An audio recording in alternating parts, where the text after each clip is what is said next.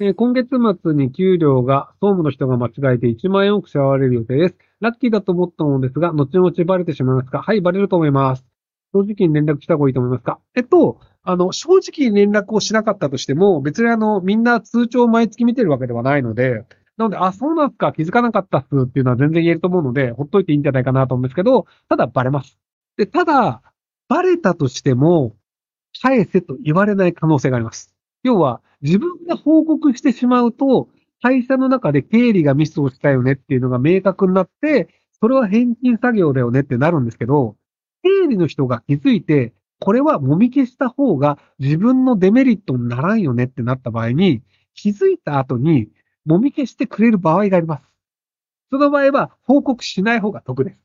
なので、どっちのパターンかわかんないので、自分から言わない方がいいんじゃないかなと思います。要はその間違って振り込みをしたというのが、まあ1万円だからいいんですけど、あの、これが10万円、100万円の可能性もありますよねっていう責められ方をして、経理の人がマイナス査定になる可能性があるんですよ。でも1万円ぐらいだったらバレないよねっていう会社の構造だと、まあ、そのまま黙ってた方がいいよねっていうので、あの、経理の人が黙ってくれる可能性もあるので、なので、あの、下手に報告はしない方がいいんじゃないかなと思います。え看護師資格あり43歳子持ち、開業医から介護系に移ると正社員になるも3カ所でいじめられ、自己都合で辞めるように流され、人を取りつく15年ぶりに打つ引きこもりながら3年経ちました。ここに自分のようになってほしくないです。過去出産した母乳進行の病院の看護師に、あなたが母親で赤ちゃんかわいそうと言われて飛び降りたり、元より自己肯定感の低さで、後自殺未遂承知です。家まだ休職中ですが、多職は時給800円ザラです。知恵をください。えっと、あの、確か大阪が今看護師50万円とかで募集してなかったでしたっけあの、人が怖いっていうので、あの、地方に行ったと思うんですけど、まず、あの、募集してるところに行ってください。で、なぜ、あの、募集をしてるところに行くかっていうと、あの、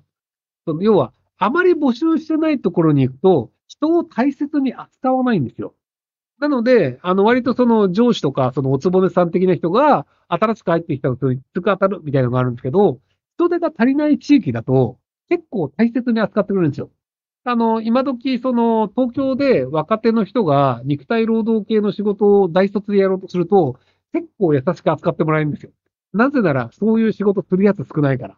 要はその、居酒屋に大卒で新卒で入りましたってなると、幹部候補生なんですけど、辞められるとめちゃくちゃ困るから、結構残業代もちゃんと出すし、あの、こう働かなくていいよ、もう帰っていいよ、みたいなので、割とあの、腫れ物に触るように扱ってくれたりするんですよ。なので、あの、田舎ではなくて、むしろその、人手が足りない地域で、埼玉県とかに行くといいんじゃないかなと思います。えー、34歳大卒精神障害者手帳を持ちです。警察音楽隊に入りたくて、障害者採用枠で警察の事務の採用試験を受ける予定です。大学を卒業していると様々なバイトでブラブラしていて自分でも職歴を覚えきれないのですが、1ヶ月やった正社員を新卒で4年間していたことにしたらバレますか？はい、バレます。えまた面接でアピールした方がいいことは何かありますか？年金受給してますが、障害について発症時期などいくらとバレますか ?4 年前夫を亡くして苦しい時期があったので説明は難しいです。えっと、障害年金を受給していると、健康保険組合に入っている会社の場合であれば、バレる可能性があるんじゃないかなと思います。で、あと、あの、正社員4年間やってきたっていうのも、あの、まあ、結局その、職歴として何やってたんですかっていうので聞いて、4年間やってると、あの、それなりに出世しちゃうんですよ、普通。要は、あの、22歳で就職して、26歳になったりすると、あの、リーダーだったり、それなりに部下がついたりするので、職歴がない人がその話をすると、ほぼバレます。なので、あの、嘘をつくのはやめた方がいいです。で、その嘘をつくっていうのを一回やっちゃうと、職場に行くためにずっとその嘘を取り繕わなければいけないとか、こういう嘘をついたよねっていうストレスが溜まっていくと思うんですよね。で、精神障害者の方であれば、そんなにストレス強くないと思うんですよ。で、ただでさえストレスが強くない状態で、そこのその嘘をついているっていうので、心に枷をかかけた状態で働き続けると、やっぱり余計になかなかきつくなっちゃうと思うんですよ。なので、あの、人は正直に生きた方が楽ですよ。あの、まあ、たまにその嘘をつくことにストレスを感じないめちゃくちゃ嘘の上手い人というのがいるんですけど、で、まあ、そういうタイプであれば別にいいとは思うんですけど、多くの人の場合って、あの、嘘をつくというのはずっとストレスがかかっていて、で、この人にこういう説明したよねっていうのを記憶し続けて、整合性を取り続けなきゃいけないので、余計に神経使うんですよ。なので、その余計に神経も使うし、ストレスもたまるし、覚えなくてもいい、そのこういう層ついたなって記憶容量も使い続けなければいけないので、なので、普通にしてった方が楽だと思いますけどね。えー普通の4年生大学に通う1年生です。私は漫画家になりたいのですが、親に言うことができません。理由は兄2人は大学を卒業して普通に働いていて、それを見ていると私も普通に働いて親に失敗かけないことが一番だと感じました。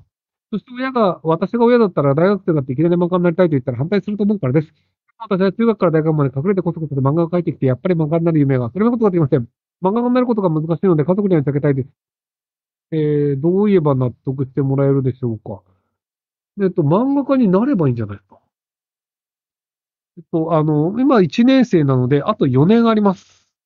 なので、4年の間にちゃんと漫画で金を稼いでください。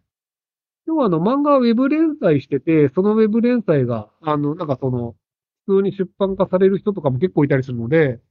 なので漫画をきちんと書いて、出品するなり、Kindle で売るなりして、ちゃんと金を稼いでください。で、4年後に金を稼いだ上で、あの、これぐらい稼いでるので、就職するよりも金になるから就職したくないです。っていうか、もしくは、公務員になって漫画を描き続けてください。要は、あの、就職ってできるらできるんですよ。で、就職して、就職して空いてる時間で漫画を描いて、副業で描いてる漫画の方が収入が多くなってるよねってなったら、じゃあ会社辞めて、あの漫画が一本にしますってなると思うので、なので、あの、ちゃんと漫画を描いてお金にするっていうのを、この4年間でやればいいんじゃないかなと思う。